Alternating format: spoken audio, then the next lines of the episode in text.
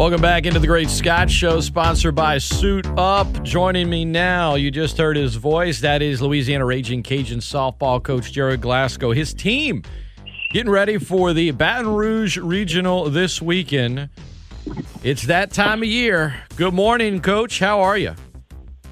Doing great. Well, I got to start with what I heard you say last night. I don't want to be known as Regional Glasgow. Did that just kind of come to you in the moment? I mean, how often do you think about just wanting to break through that glass here at UL and get to that Super Regional? Well, you think about it a lot. I mean, you're trying to figure out how to win a regional. That's been a challenge, you know. And when I was at University of Georgia, it seemed like winning the regional was really easy. The first 13 regional games that I coached in college, we won every one of them. But, you know, you're in the SEC and you're hosting, you're playing on your home field. There's a lot of reasons why it's easier that way. And then, you know, you come here to Louisiana, and I know we've had really good teams. I thought the 18 team, I thought they overachieved. I thought they just played with so much heart and so much passion and so much fight that, you know, when they got to LSU and won the first game and got to enforce the if game, and then were 1-1 in the sixth, and then the umpire missed the call at home plate when Lexi Comer tagged the girl out. I mean, it was clearly an out call, and we missed it. We didn't get that call. And I thought, you know, that team had played so hard and so much passion, it just like broke us. It broke us and it was late. It was in the bottom of the sixth, if I remember right. But I thought, I didn't feel bad about that performance in the regional. I thought that team was really good in a way that you're proud of as a coach because they were so competitive and, if anything, overachievers. And you look at it, the 18 team played Baton Rouge and LSU way better than the 17 team on paper, and the 17 team on paper had way more talent. So I was really proud of Lexi Cuomo and Carol Grimian and that group of girls. I thought they just balled out. And then at Ole Miss, I thought we come out, we won the first game, if I remember right, 2-0. And, you know, we were in a position to win the Ole Miss Regional in 19. And I liked what we did there early. And then in the championship game, you remember their center fielder jumped the fence and took away a Julie Rawls home run. I mean, it was over the fence. The girl made the play. And I had to give her credit. You know, when she made the play, I turned to Nathan Nelson, who was a volunteer assistant at the time, and said, when you make that catch, your team should go on. You should win the game for your team when you make that play. And it was in the middle of the game. But it was that significant a play. We still had the lead. We held the lead 4-3 in the seventh. You know, we had runners at second and third. You know, we had runners at second and third, one out. And I thought, I asked the pitching coach to walk and load the bases. I wanted to force the force out at home. And for whatever reason, that didn't happen. He pitched to her. Well, they bunt and score, and then they bunt again and load the bases, and then they hit a slow roller with one out, and we ended up losing that game 5-4. But I thought we put ourselves in a position to win that regional. We just didn't close it out. And so for me as a head coach, and then last year we got wiped out with COVID. When last year was the year we were set up, we would have hosted. And we lost that because of COVID. So now here we are. We're going on the road to an SEC school. But I think we're going on the road with the most talented team we've ever had. And we've had a lot of reasons why we haven't peaked earlier. But I feel like this team is peaking right now at the right time. I think this is, in my mind, this is the most talented college softball team I've ever coached. Now, we got to back that up on the field next week like we did. I thought last week they backed that statement up pretty good. But as a coach, it's really important. There's no denying that. I want this regional bad. The girls want it bad. We need to step up. We need to play to our ability. And if we do that, it's going to be a really good set of games over at LSU. ESPN 1420 coach Gerry Glasco, Rage Cajun softball coach, our guest. Yeah, congrats on winning the Sun Belt Conference tournament. A dominant performance on Saturday, coach. After the game, you were asked about, you know, any thoughts on where you might be going next week, and you had a hunch, Baton Rouge Regional, and I think me and everyone else that kind of follows softball a little bit thought Baton Rouge Regional. I thought maybe you guys would be squared up against McNeese, but they are there, but they're the 4 seed. You have George Washington as a 3. So a couple of things I want to unpack there. First of all, you like how your team's playing right now, and you mentioned your chances and the goal to win the regional. How do you feel about that regional overall? Do you like the draw? Do you like where you guys are? Yeah, I like the draw. I thought, you know, I don't think they're going to send you next year. I don't think they'll want to send us to LSU. I don't think they'll want to send us there 2 years in a row. And I don't think they're likely, if we have a really good season and would get into that top, you know, hosting spot, I don't think they'll send LSU to us. I don't think you'll see 2 years in a row. But with last year being a COVID year, and you know, we didn't have the LSU Louisiana Regional in 2019. We went to Ole Miss. I just thought it was logical that they would send us there. It made sense. And I think it's one of the things that the committee did that did make sense, where they did a lot of things that don't make sense when you first look at it, at least. And I thought that this part did make sense. I like our draw. I mean, it wouldn't have surprised me to play the McNeese in the first round, who's got a really good team and I think deserving another 3 seed. And I don't know much about George Washington, but I welcome that. I mean, you don't expect it to be easy. You don't want the path to be easy. You want to go to the World Series. You expect it to be a hard path, and you want it to be a hard path because that's what's going to prepare you for that second round if you can get through the regional. If you guys win the regional, do you know it's? I was trying to figure it out, reading up on it. Would the Super Regional be in Baton Rouge or Tallahassee? You're not sure yet either? No, I think the committee has said that they will announce on Monday night after the regional. I got you. Where the 8 Super Regionals will be held at. So I've got to believe that they're making that announcement based on it could be – they don't know. Otherwise, I think they would have went ahead and told us. I don't think anybody knows yet, but I would expect – that we would, well, I'm not going to say anything. I don't know. It's all really good. Yeah, know. I mean, look, there's some uncertainty here. I think you said last night with George Washington. Now it's going to be hard to find some film, you know, but I know you guys. There's lots of film. I found there's a lot of film. On ESPN Plus, they had their whole conference tournament, the A-10 tournaments on there. There's plenty of film, so that's overcome already. All right, so did you just stay up last night watching film? You're already kind of digging in?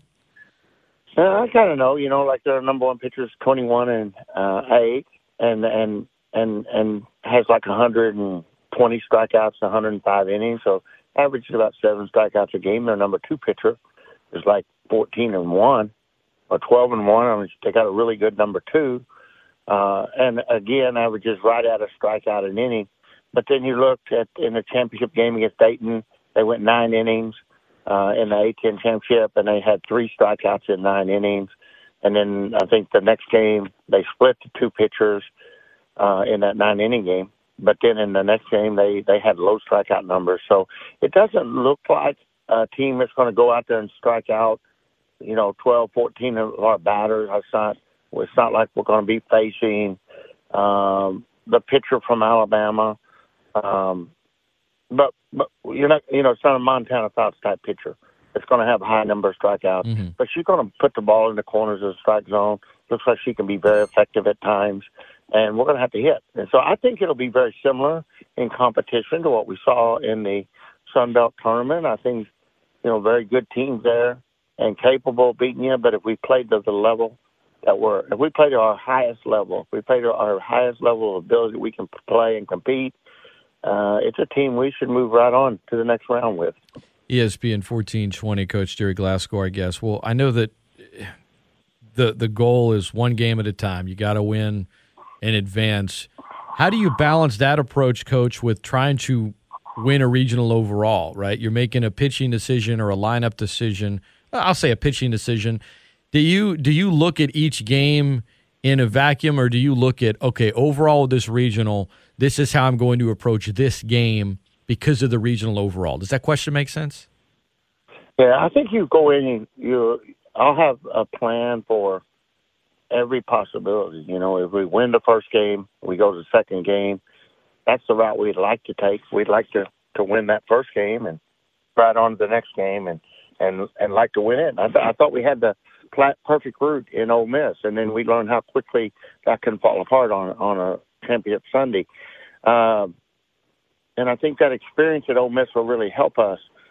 But we'll plan for every scenario. If we would drop the first game and get in the loser's bracket, what do we have to do to come back out? And we'll have a plan for every single scenario, win or lose each game, because that's a possibility. And you know, you get an NCAA regional, there's going to be 2 seeds upset by the 3 seed. There's going to be 1 seed upset by the 4 seed one time or two times.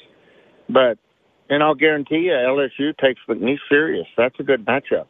McNeese is a very, very capable, well-coached team, and they're familiar with LSU. So I think LSU would tell you they feel like their draw is, you know, they probably feel like their draw is as tough as our draw. And it's going to be a really good regional. You mentioned the familiarity aspect of 3 of these 4 teams in the Baton Rouge Regional.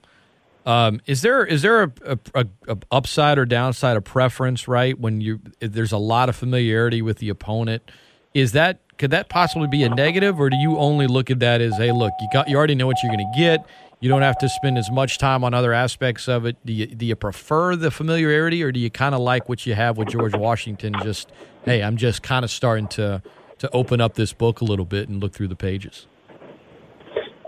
Yeah, I guess I'm indifferent to it, Scott. You take what you get, and then you have to deal with it. And you know, if we would have got McNeese, that would have been some advantage to that. I have a lot of film on them. We already have seen matchups. We know their pitching staff. We know what speeds they throw, and vice versa they do for us, which is a negative. They're really well coached. So is George Washington. George Washington is extremely well coached. Shane Winkler coached in the NPF. I've coached against him several games in the NPF, and you know he's a very good coach, a very knowledgeable coach, and he'll have a game plan that is going to come out, and you know they'll have a game plan to beat us that we'll have to overcome that game plan because he can coach.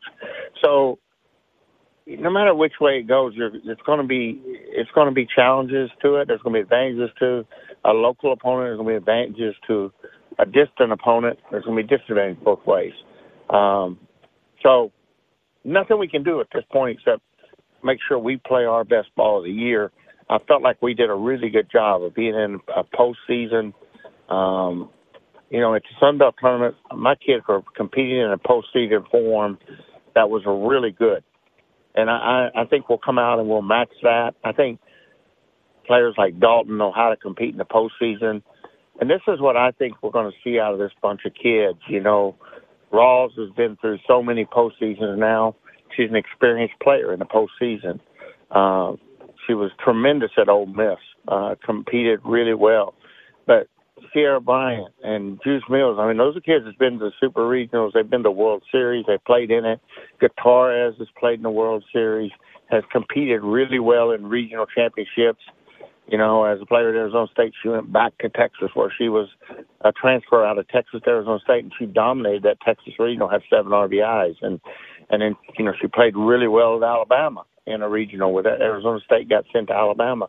So all of a sudden you look at our roster and you realize, like, we got, you know, Kaitlyn Alderink, who's played in the World Series and who's been in a regional final at Louisiana Lafayette and lost 9-8 in extra innings in a regional championship game. Alderink was on the field in that game back in 2017, you know, and Louisiana scored 9 runs and beat us 9-8. I was hitting coach for A&M, so I remember it. And she remembers it. And those games mold you as a player over your career. So here we got now Alderink at 23 years old and been through all these wars. And, you know, she's had failure, like the extradition loss at Louisiana. And then she's had success where, you know, she got to go on and beat Tennessee on the road at Tennessee, had big hits in that game, by the way, and beat Tennessee on the road at Tennessee in the Super Regional, and helped lead A&M, not just go with A&M, but she helped lead A&M to the World Series in 2017. And here we are, 4 years later. I think she's very capable of winning any game that she steps on the field. And so Summer Ellison, likewise, she's been in big game after big game. She's had success and she's had failure, and she wants success back. And I think that all this stuff that we're talking about is why I'm so optimistic about this team. I think we're going to play really good. I think we're going to play really well next week. Gerry Glasco has been our guest, ESPN 1420, KPEL Lafayette. I'm Scott Prather. Just two more questions for you, Gerry. We really appreciate the time you've taken all season to join us on Monday mornings. I asked Sierra Bryant, the Sun Belt Conference Player of the Year last night, what the most consistent message has been from you to the team. She paused for a minute and thought about it, and she said, I think it's to play for one another, that the entire lineup relies on one another. She said, I've been some places, you're leaning more on 1 through 4 or the middle of the lineup. She says here it's 1 through 9 to play for one another. Now, I theorize maybe she paused for a minute because you've had a number of messages that are consistent to the team, but what would you say your most consistent message has been to the team, both this season and I guess just over the last 48 hours that you guys have been preparing for this postseason? Yeah, I think she's dead on there. The key to this team is to take pressure off yourself and be able to just perform as a team. And so what I mean by that is, I don't need Alyssa Dalton to feel like she's got to be 3 for 3. If she's feeling like she's got to go 3 for 3 at the plate for us to win, that puts pressure on Alyssa. That doesn't help her. All I need Alyssa to do is go out there and play a great shortstop for us, something that she does very easily, something she'll do every day. If she'll go out there and be a great teammate and a great defensive shortstop for us and really help our other teammates feel comfortable, we're going to be in great shape because we got hitters up and down the lineup. And our strength, you look at our 1 through 4 hitters, we usually match up really well. We're usually as good or better than the team we're playing at 1 through 4. But we're always better. We're always better than the other team, 6, 7, 8, 9. And that's what I finally think they've come to understand, that, we don't have to have anybody be a superstar. We just have to whoever 9's in our lineup on any given night, do their job. And that's where we get really good. When you look down there at the 6, 7, 8, 9, and you've got, players batting .350 and players batting .330. And now they're starting to understand their roles and they're playing as a team. I'm just so proud of the way they matured. Bailey Curry she's a monster. She's just such a great hitter. And what people don't know is she's a great person. Like, Bailey she's just a lovable, really affectionate kid that's always hugging, and she just loves people. And yet her role with this team, can be confusing sometimes because we got her in the lineup, we got her out of the lineup, but she's so important. And when she's rolling like she's rolling right now, we're hard to stop because if you've got her in the start lineup, they got to deal with her 3 or 4 times. And if we don't have her in that starting lineup, they got to deal with her in a big moment, a crutch situation. They don't want to pitch to her when the bases are empty. But when you put her in with people on base, and they have to pitch to her. And that's just one little example of a whole bunch of examples. I could go on. Justice Mills coming in and out of the lineup. Some days at first base, sometimes at DH. That's hard. That's hard for her. Melissa Mayu, she played flawlessly at shortstop for 16 games while Dalton's out. Dalton comes back, she immediately goes to the bench. And yet, was buried in the conference tournament. We didn't even play her the first 3 games, but she's so good. And I knew we had to have her out there championship. And you put her out there and she hits a home run, a 3-run homer, and gets 3 RBIs. And that's how talented a player she is. Well, it's confusing to each one of these players at first. When you get on that team with a bunch of great players, it's confusing, and there's a growth period where they have to learn to adjust and adapt to that. And I use the same philosophy I use in NPF, where you have 24 players on a roster. All of them are All-Americans. In June, it isn't pretty. Them 24 players, 24 All-Americans that are all great softball players, have learned how to sit on the bench, and some of them's got to become a role player. Some of them's got to become a cheerleader. Some of them's got to play at all. They just got to be a great teammate. And the key to winning the NPF championship is having players 16 through 24 on your roster happy and being great teammates. If 16 through 24 are great teammates, 1 through 9 perform well on the field. And so it takes time to take those 24 All-Americans and turn them into a ball team or a ball club at the end of the season. And there's a trick to that. And that's the same way we are. We got an enormous amount of talent, but when we started in January and February, they didn't know how to be a great ball team. They had to learn how to be together to form a great ball team and a ball club. And I felt like the Sun Belt was just a tremendous indication that they had become that ball team that we all envisioned they could be. And I'm excited about the regional. I always want to see them continue to grow as people. And each one of them if they're great teammates, we're going to be fine. Great stuff. And, you know, you mentioned Sun Belt. Getting 4 teams in is a great sign of where the conference is and what it's moving toward. My final question for you this morning, Coach.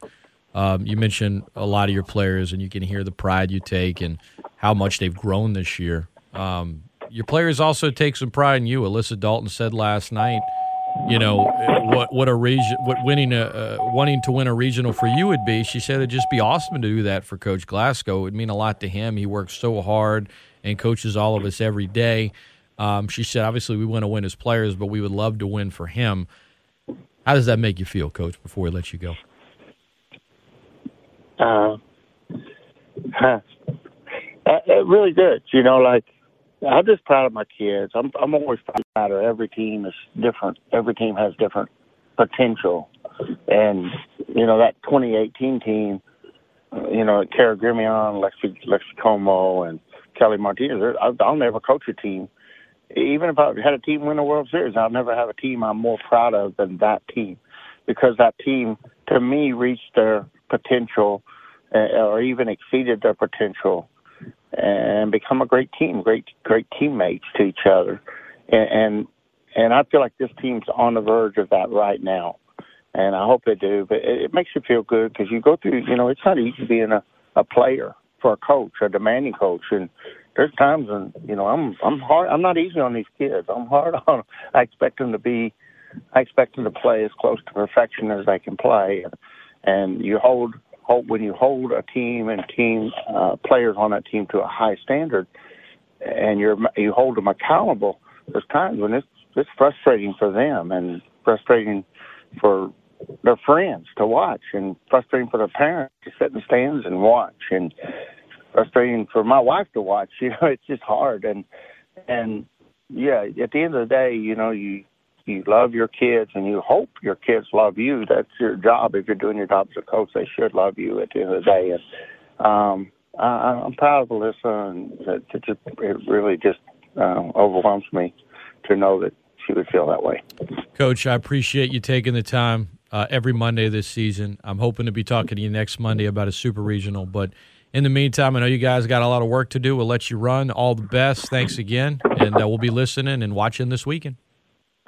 Thank you. I appreciate it. It's Coach Gerry Glasco. Great stuff from the Ragin' Cajun head softball coach. Baton Rouge Regional, Louisiana, scheduled to take on George Washington this Friday at 5:30.